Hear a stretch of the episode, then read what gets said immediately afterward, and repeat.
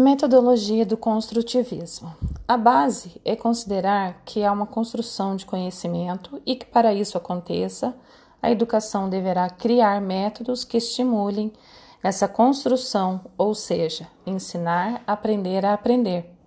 Essa linha pedagógica entende que o aprendizado se dá em conjunto entre professor e aluno, ou seja, o professor é o mediador do conhecimento que os alunos já tem em busca de novos conhecimentos, criando condições para que o aluno vivencie situações e atividades interativas nas quais ele próprio vai construir os saberes.